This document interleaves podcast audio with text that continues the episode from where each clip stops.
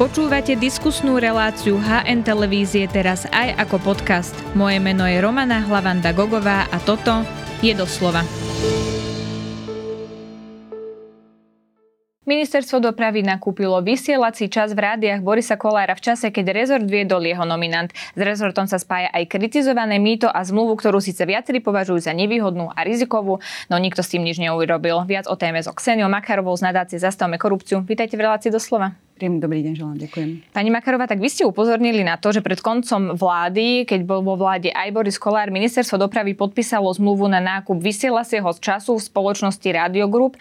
Tu vlastne vlastní Boris Kolár a v tejto spoločnosti je viacero rádií, myslím, že Radio Fan a Radio Viva.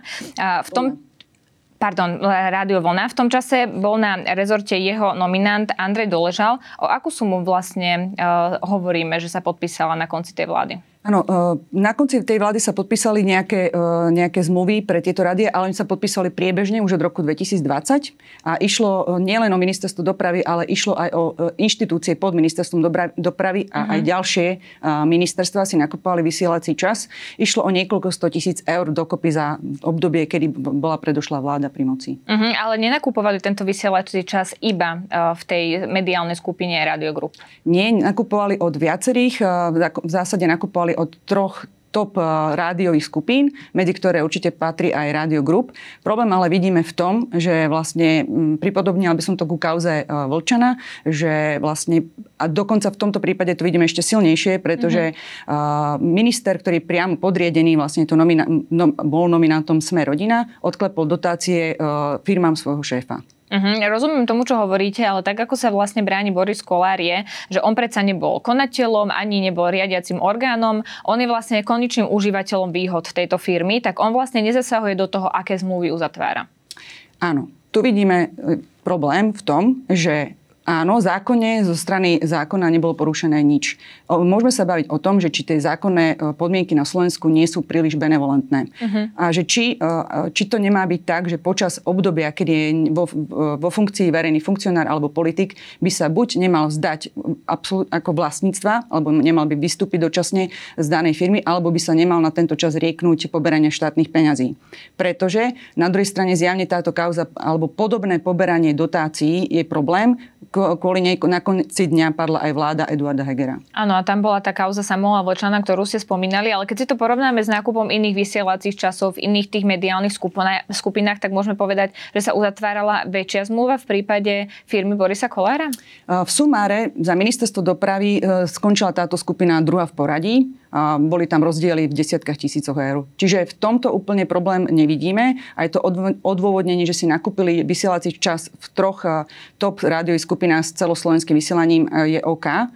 Hovorím OK, problémom je to, že či by naozaj nemalo sa v tejto oblasti sprísniť legislatíva, ale o tej opäť rozhodujú politici, ktorí sami vlastne sú um, poberateľmi týchto výhod v niektorých prípadoch, takže uh, tam neviem, obávam sa, že či nebude potrebný aj tlak verejnosti. Uh-huh, čiže minimálne ide o neetické konanie, keď niekto, e, kto je na vrchole celej tej pyramidy konečným užívateľom výhod nejakej firmy, tak jeho firma nakoniec obchoduje so štátom alebo teda dostáva zákazky, ktoré sú vo veľkých hodnotách, tak toto vlastne je etické správanie? Áno, opäť to pripo- lebo vznikajú tam otázky, že či tie dotácie mali byť v danej výške, že či bolo to v tom čase nevyhnutné práve toto uh, zo strany ministerstiev alebo verejných inštitúcií zafinancovať, či neboli tie radio, tí poberatelia, kde sú zainteresovaní politici zvýhodnení. A vlastne opäť sa vrátim ku kauze Samuela Vlčana, kde sme volali nielen my, alebo neziskový sektor, ale aj napríklad niektorí politici potom, aby vlastne Vlč, ex-minister Vlčan tú dotáciu odklepnutú vrátil. Uh-huh. Vy ste upozornili aj na to, že v roku 2021 kúpil Boris Kolár teda aj rádio Vlna, a ktoré zaradil do tejto svojej firmy alebo do tejto mediálnej skupiny. A kým tržby za predošlé roky boli nižšie, tak potom, čo Boris Kolár kúpil toto rádio, tak sa tieto tržby zvýšili. Je táto informácia dôležitá, pozerať sa na tržby po zmene majiteľa? No v prípade jeho, keďže vlastne on je verejný funkcionár a aj toto rádio dostávalo dotácie od ministerstiev, ktoré napríklad riadili jeho podriadenie alebo jeho nominanti. Je to je podľa mňa dôležité to spomenúť a pozrieť sa na to. Nebol to malý rozdiel, bol to náraz zhruba o tretinu proti predošlým rokom. To rádio malo dlhodobo tržby okolo 800 tisíc, potom narastlo vlastne k hranici 1,2 milióna eur tržieb. Ale v kontexte tom, že aj ďalšie jeho firmy v čase jeho pôsobenia vládnej koalícii rástli, myslím si, že tá informácia má opodstatnenie. Uh-huh. Vieme povedať, prečo rástli? To sa treba pýtať e, práve, e, aj sme sa na to pýtali šéfa parlamentu, pretože je to zvláštne hlavne z toho dôvodu, že mnoho jeho firiem pôsobí v cestovnom ruchu a práve vlastne jeho obdobie zasiahla, alebo tie roky 2020-2021 zasiahla pandémia covidu, kde je známe, že ten cestovný ruch išiel výrazne dole, ale na jeho firmách ako keby sa to neprejavilo. Uh-huh, čiže e, všetky firmy hlásili, že majú veľký problém udržať svoje podnikateľské aktivity. Na rozdiel od toho firmy Borisa Kolára v tomto období prosperovali. Nehovorím, že všetky, ale v sumáre áno. V sumáre sa mu viditeľne jeho firmám v tržbách, ale aj v zisku za rok 2021 darilo. 2022 ešte nemajú všetky firmy, hlavne tie najbonitnejšie firmy majú napríklad cestovný ruch posunutý, zver, posunuté zverejňovanie údajov, čiže ešte nie sú známe. Ale ak sa niečo výrazne nepokazí, tak by aj 2022 mal pre neho skončiť veľmi dobre. Uh-huh. No, vieme o tom, že predseda parlamentu má viacero firiem. My sa vlastne vieme dozvedieť všetky jeho podnikateľské aktivity z majetkových priznaní priznaní, ktoré musí z titulu svojej funkcie zverejňovať? Práve, že z jeho majetkových priznaní sa to dozvieme veľmi málo. My sme sa vlastne pozerali na to cez registre, obchodný register, Finstar a tak ďalej, registre, ktoré máme, ktoré sú v dispozícii, ale e, paradoxne vlastne sme museli vyvinúť oveľa väčšiu námahu, ako cez majetkové priznania, ktoré by práve mali sledovať a monitorovať e, majetok verejných funkcionárov. Na to boli zriadené, aby sme na základe toho ich vedeli kontrolovať a možno konfrontovať, či ich prírast ich majetku nie je neprimeraný uh, ich reálnym príjmom. Uh-huh. To práve tie majetkové priznania ako keby neplnia na Slovensku. Minimálne teda v prípade niektorých politikov vrátane Borisa Kolára. A čo sa teda dozvieme z jeho majetkového priznania? Z jeho majetkového priznania sme sa dozvedeli iba oficiálny príjem z jeho funkcie, uh, verejnej funkcie. Neuvádza tam napríklad ani keď predal niektorú nehnuteľnosť, tak ani to tam nejak nespomenul. A spomína tam aj ostatné veci sú a, vlastne opísané veľmi všeobecne. To je čiastočne problém tých majetkových priznaní. Oni nezverejňujú podiely v konkrétnych firmách. Zverejňuje sa len napríklad v ktorých firmách počet firiem nejaký podiel. E, keď sa napríklad zverejňujú nejaké šperky alebo zbierky, to sa tiež nezverejňuje celá hodnota, zverejňuje sa len nad povinný limit, ten je 35 násobok minimálnej mzdy, čo je pre tieto roky nejaký suma nad 20 tisíc eur. Uh-huh. Napríklad aj nehnuteľnosti. Už, je to oveľa, už sa to trochu čiastočne zlepšilo, už sa tam dáva aj konkrétny um, kataster a list vlastníctva. Uh, donedávna pár rokov dozadu to ešte bolo tak, že ste iba uviedli, že máte nejaký byt alebo dom, pričom vlastniť dom napríklad v starom meste Bratislave je určite oveľa väčší rozdiel ako vlastniť uh, dom alebo byt niekde v dedine na východnom Slovensku. My tu ale máme kontrolu majetkových priznaní politikov, takže tá zlyháva? Tá kontrola je veľmi formálna. V zásade sa aj výbor, ktorý kontroluje, aj vlastne odovzda- Problémom je už to, že to kontrolujú samotní poslanci. Vlastne aj keď nejaké pochybenia sú, tak ich e, vyhodnocujú parlamentní kolegovia, e, poslanci výboru Národnej rady. Takže e, už tu považujeme túto kontrolu za nie veľmi dostatočnú. Ďalej, kontroluje sa hlavne formálne, či ste včas odozdali majetkové priznanie. A aj keď sme z minulosti poznali nejaké pokuty, bolo to za to, že sa niekto omeškal s majetkovým priznaním. Samotné to, že čo máte v tom majetkovom priznaní uvedené, sa v zásade veľmi málo porom- ak minimálne porovnáva s tým, čo reálne vlastníte. Mm-hmm. Skôr je to o tom, že prídu nejaké podnety zvonka. Uh-huh, čiže skôr je to o tom, že sa pozrú na dátum, či je správny, e, či sa to e, odoslalo vtedy, keď sa malo Presne a či tak. sú vyplnené všetky kolónky, ktoré vyplnené byť majú. A paradoxne, e, z skúsenosti s niektorými politikmi, to, niektorí to aj veľmi zodpovedne vyplnia, ale vlastne potom ten filter v, pri, pri tom zverejňovaní je ako keby prísny a zverejní sa vlastne len veľmi tie všeobecné dáta. Ako som už spomínala, napríklad, že len podiely vo firmách nie sú tam vymenované, v ktorých firmách máte podiel, alebo nehnuteľnosti. A a keď sme niekedy uh, sa dopytovali niektorých politikov, naozaj nám ukázali, že oni do parlamentu poslali veľmi zodpovedne vyplnenie majetkové priznanie, ale skôr ide o výnimky ako o pravidlo. Uh-huh, takže toto nie je prípad Borisa Kolára? Nie, toto nie je prípad Borisa Kolára. Pýtali ste sa ho, prečo korektnejšie nevyplnil majetkové priznanie, aby sme z neho vedeli aj aký podiel má v jednotlivých firmách? Uh, on nám neodpovedal úplne na všetky otázky. Uh, v zásade odpovedal, že necíti sa byť v konflikte zájmov, že si plní svoje zákonné povinnosti, čo ale tiež uh, napríklad v jeho prípade veľmi benevolentné, lebo niektoré jeho firmy ne, dlhodobo nezverejňujú účtovné závierky, čo je v rozpore s povinnosťami podnikateľov. Uh-huh. Je si toho vedomý, že nezverejňujú? Uh, hovorím, my sme sa ho na veľa otázok pýtali, nie na všetky nám odpovedal. Uh, myslím si, že on uh, vlastne prezentuje názor tak, že on uh, postupuje v súlade s zákonom, respektíve nevidí žiaden konflikt alebo žiadnu nezákonnosť pri svojom postupe. My s tým ne, nesúhlasíme a budeme zver, chceme sa postupne v nadácii pozrieť na majetkové pomery aj ďalších uh, lídrov strán pred voľbami relevantných strán uh-huh. a potom asi pravdepodobne, alebo potom budeme podávať e, väčší podnet, pretože vyzerá, že tie zákonné povinnosti si nie zodpovedne plnia aj ďalší lídry politických strán. Uh-huh. Keby ste ich aj teda oni reálne plnili, ako ste hovorili, že niektorí to vyplňajú poctivo, ale uh, skontroluje sa to furt podľa, uh, teda skontroluje sa to hlavne podľa formálnej stránky, tak ako by malo vyzerať to majetkové priznanie a tá následná kontrola, aby celý ten systém bol vlastne funkčný? Uh, asi v prvom rade by mal tú kontrolu robiť niekto nezávislý, čiže nemal by to robiť poslanci Národnej rady, ako nemali by kontrolovať sami seba, ale nejaká nezávislá inštitúcia. Spomína sa napríklad, že by to mohol robiť Úrad pre ochranu oznamovateľov ako dal, ďalšiu svoju agendu. Uh-huh. A pritom pri tej kontrole by malo sa postupovať aj tak, že by mali pres, prelustrovať vlastne napríklad tak, ako to robíme my, ďalšie neziskovky alebo iní občania, ktorí vykonávajú verejnú kontrolu dostupné registre a možno by sa mala rozšíriť aj po skúsenostiach doterajších uh, s majetkami politikov tá kontrola aj na majetky im blízkych osôb. Uh-huh. To znamená, že napríklad uh, by sa to malo porovnávať s katastrom, alebo Áno. s inými verejnými registrami, kde reálne figuruje napríklad meno nejakého politika. Áno, alebo jeho spoločnosti, uh, jeho firiem, napríklad s, s registrom verejných zmluv, zmluv, kde presne ako sme to my postupovali, že sme si pozreli firmy, ktorých bol, kto, aké dotácie im odklepol z verejných funkcionárov a tak ďalej. Uh-huh. Vy ste, pani Makarová, vo svojich zisteniach upozorňovali aj na firmu Arcare. Prečo práve na túto firmu?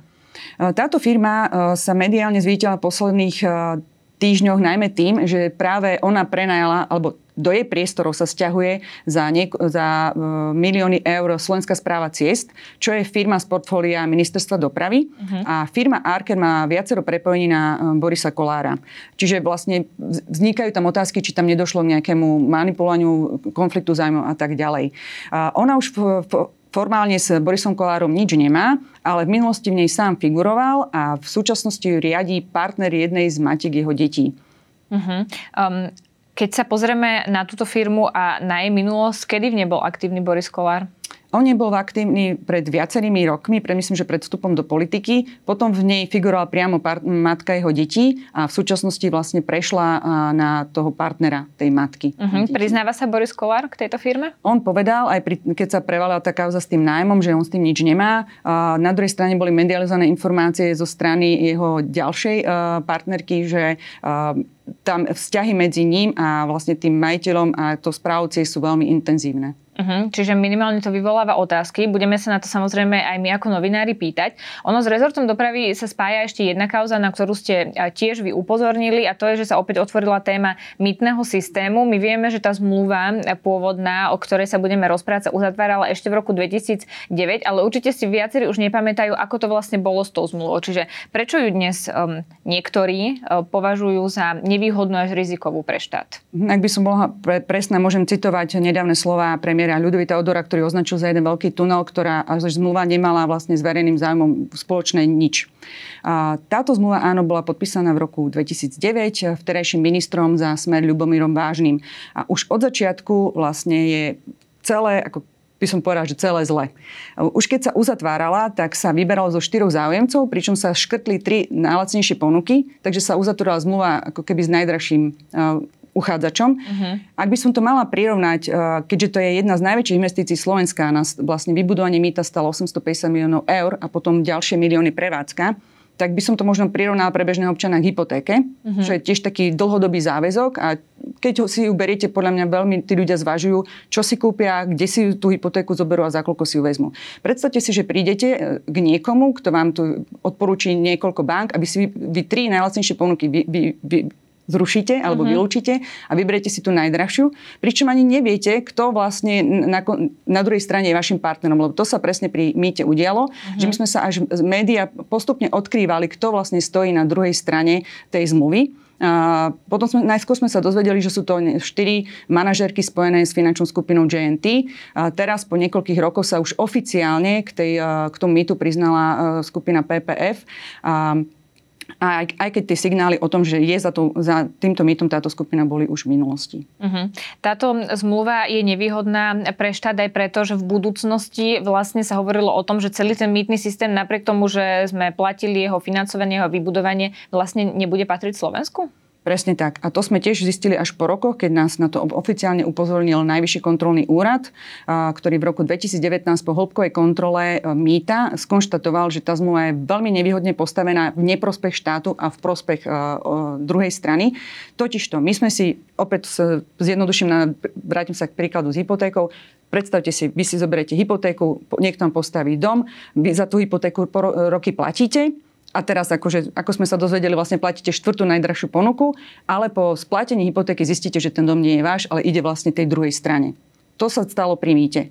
Že to mýto na konci dňa nevlastníme my, aj keď ono to tak na začiatku ako v súťaž bola vyhlásená tak, že nám niekto má mýto vybudovať, bude ho prevádzkovať a potom nám ho prevedie. Nestalo sa. Presne to som sa chcela opýtať. Tak bolo postavené to verejné obstarávanie. Ako je teda možné, že sme aktuálne v situácii, že to mýto teda nemá byť Slovenskej republiky, ale že tá zmluva je postavená práve že v prospech toho budovateľa toho mýtneho systému? To sú práve tie zlé podmienky, e, ktoré boli takto e, dohodnuté a podpísané s zástupcom štátu.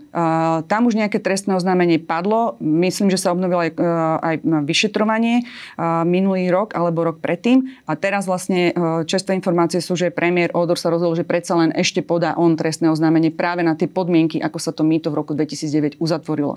Okrem toho, že vlastne my to nevlastníme, sme sa potom aj pred rokmi dozvedeli, že sme veľmi veľa peňazí z mýtnych poplatkov, ktoré museli autodopravcovia a autobusári povinne platiť, platiť, uh-huh. tak veľmi veľkú časť týchto poplatkov sme nedostávali späť na diálnice, ale platili sme ju opäť z Kajtolu a bolo to zhruba takmer polovica peňazí. Ak by som to teraz zjednodušila, z každého vybraného eura na mytných poplatkoch, takmer polovica nešla na diálnicu, na opravu, ale vlastne z Kajtolu. Ten zvyšok išiel potom na prevádzku NDS a až na opravu diálnic. Uh-huh. My sme sa aktuálne dostali uh, do situácie, že sme nevysúťažili nikoho iného a práve preto sa musela predlžovať zmluva. Národná diálničná spoločnosť predlžila zmluvu práve so Skytolom. Uh, a štátny tajom tajomník eh, ministerstva dopravy Kmet to okomentoval nedávno v komentári pre hospodárske noviny. On to vlastne celé opísal tak, že to bolo nevyhnutné, pretože keby sme túto zmluvu nepredlžili, tak by sme prišli o 200 miliónov eur ročne a zároveň by sme nesplňali medzinárodné záväzky. Naše cesty by zaplavili kamióny, pre ktoré by bola bezplatná jazda cez Slovensko lákadlom a ďalej ho budem citovať. Takmer dvojročné rokovania so Skytelom však viedli k značnej úspore štátnych peňazí. V roku 2023 mal zo štátneho rozpočtu do Skytolu otec vyše 100 miliónov eur, no podarilo sa nám, zaruč- e, podarilo sa nám značne priškrtiť kohútik a to o 40 miliónov eur. Takže to, čo tvrdí štátny tajomník je, že tá zmluva je už teraz, tá predložená, už teraz pre štát výhodná. Vy s tým ale nesúhlasíte. Nesúhlasíme s tým, pretože uh, stále predlžujeme e, krátka veľmi nevýhodnú zmluvu. A nesúhlasíme s tým aj preto, že uh, nemôžeme sa zbaviť pocitu, že súčasné vedenie NDS, ktoré je tu od roku 2020, jedno hovorí a druhé na konci dňa koná. A že vlastne tvári sa, že ako tlačí, ako rokuje so Skytolom, ako tu Skytol nebude mať na slovenských diálniciach. A dneska sme sa často dozvedeli, že ten Skytol bude mať na diálniciach 2024 a možno aj 2025. Čo to znamená? Uh, to znamená, že dneska sme sa dozvedeli, že sa po tlačovke premiéra a ministra, nového ministra dopravy, že sa to sme vedeli, že sa musela zmluva so Skytlom predlžiť. Ona mala pôvodne, tá celá nevýhodná zmluva mala pôvodne končiť v roku 2022. Keďže ale NDS nestihla vysúťažiť nový systém, ktorý by to nahradil a nestihla ani ukončiť alebo nejak uzatvoriť mo- náhradné dočasné možné riešenia, napríklad dianče známky alebo tzv. európske mýto, musela pristúpiť k predlženiu zmluvy. Ale, čo my tvrdíme, že neurobila to efektívne a v tomto sa napríklad so štátnym pánom štátnym tajomníkom nestotožním. Pretože oficiálne sa tvária, že ušetrili namiesto 100 miliónov 40% Otázne je, e, my tvrdíme, že, ale že to nie je úspora, pretože posledné roky sme my za my to platili menej, ako sa dohodlo teraz v, na tom predlžení pre tento a už aj budúci rok, uh-huh. 2022, 2023 a 2024. No to, čo hovorí Národná dielničná spoločnosť je, že vlastne vy vychádzate zo tých starých reálí, oni to prirovnávali k jogurtu za 50 centov, ktorý ale aktuálne teda stojí euro. Tak čo si z tohto má zobrať bežný občan? Platíme stále nevýhodne v roku 2023 za mýtny systém na Slovensku? Áno. NDS sa snaží už niekoľko týždňov navodiť atmosféru, že vlastne my tomu nerozumieme, vychádzame zo zlých dát. Ja by som k tomu chcela len povedať, že za posledné tri roky, nie, nie že my, ale štátne kontrolné úrady, či už to bol najvyšší kontrolný úrad, Úrad pre verejné obstarávanie alebo útvar hodnoty za peniaze, čo sú analytici ministerstva financií, keď preverovali mýto, ani raz nedali za pravdu NDSK. A aj naposledy najvyšší kontrolný úrad minulý rok už eh, keď videl, teda bolo jasné, že sa zmluva bude predlžovať, vyjadril pochybnosti o postupe NDS pri mýte. Čo my tvrdíme, že ak od minulého roka bušíme do NDS, teda nie len my, ale napríklad aj analytici ministerstva financií, pýtali sme sa ich, oni sa ich pýtali, ukážte nám karty, ako sa má mi to predlžovať, čo pri tom chcete použiť. Všetko NDS hmlila s tým, že nechcú zverejniť informácie, lebo by im to zmarilo e, rokovacie konanie so Skytolom. Čiže na prvý pohľad to vyzerá, že tlačia na Skytol. A potom sa dozvieme, že oni predlžili tú zmluvu so Skytolom na tento a už aj budúci rok, ale na základe nejakej starej pôvodnej tabulky, ktorá bola z roku 2009, ktorá bola najvyššie utajená a kde boli úplne iné čísla, teda vyššie čísla ako tie, ktoré sme platili uh, na posledné roky. Uh-huh. paradoxom je, že tá stará zmluva, zlá zmluva so Skytolom ponúkala viacero možností, ako môže pokračovať, pretože dobre, nevyšlo nám verejné obstaranie na novú súťaž, čiže musíme v tom Skytole nejakým spôsobom pokračovať. Ale NDS si z tých možností pokračovania mýta vybrala ako keby tú drahšiu. A aké boli iné možnosti? Iná možnosť bola tá, že keby sa to nepredržovalo cez tú opciu, ale len vlastne NDS zjednodušene, keby neurobila nič, tak Skytol by nám bol podľa zmluvných podmienok povinný poskytovať v nezmenenej kvalite a nezmenenom rozsahu tie služby, ale za poslednej ceny roku 2022. A to bola nižšia, ako vlastne to, čo dohodla, dohodla NDSK na predlžení. Uh-huh. Vy ako nadácia kritizujete aj premiéra Odora, ako sa vlastne postavil k celej veci. On ale v tomto nemal na výber, nie? Keď nemáme vysúťaženého nikoho nového, je tu predlžená zmluva na ďalšie dva roky. Aký manevrovací priestor ešte v tomto mal premiér? Dnes padli čerstvé informácie, že sa vlastne uzatvorí e, verejné obstarávanie po takmer 2,5 roku, dobre, alebo 3 rokoch, verejné obstarávanie na toho nového dodávateľa e, mýtneho systému tým ale pravdepodobne bude e, Čechtol, čo je sestra Skytolu.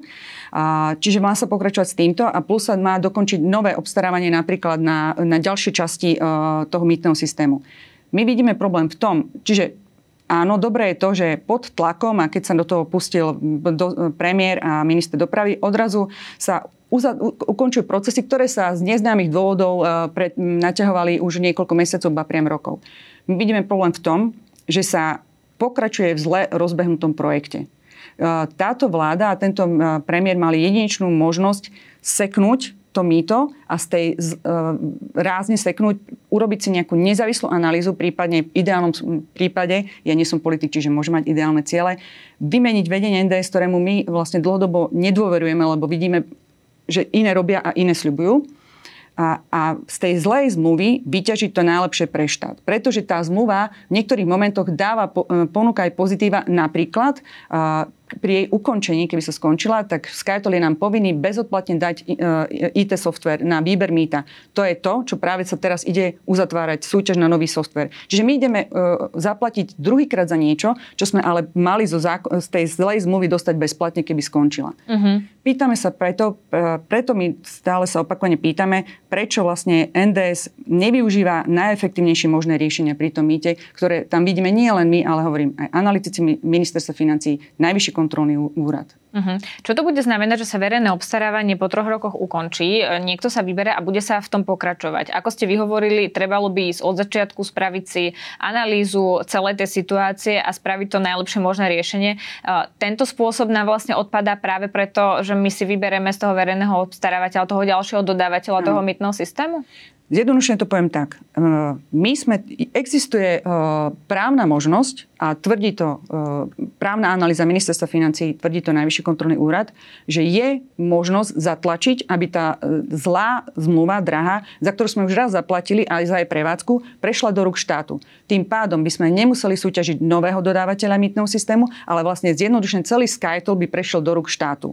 Je to Áno, súhlasím, je to právny spor netrval by jednoducho, e, netrval by krátko, Áno. A, ale na druhej strane paradoxne počas toho, kým by sa vyjasnil, my by sme tomu Skytolu platili menej, ako mu platíme teraz, čo sa dohodlo NDS na tento a budúci rok. Uh-huh.